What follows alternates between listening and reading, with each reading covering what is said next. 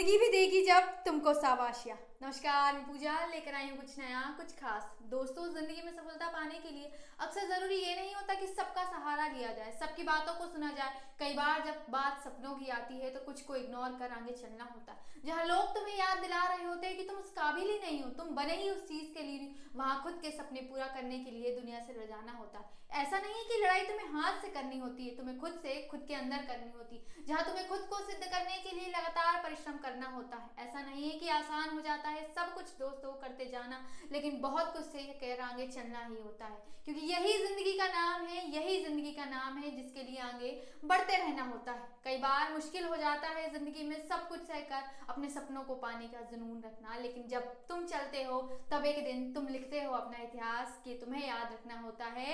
ऐसे ही नहीं देती ज़िंदगी तुम्हें शाबाशिया उसके लिए तुम्हें बहुत कुछ कर जाना पड़ता है। तभी तो देती है ये ज़िंदगी शाबाशिया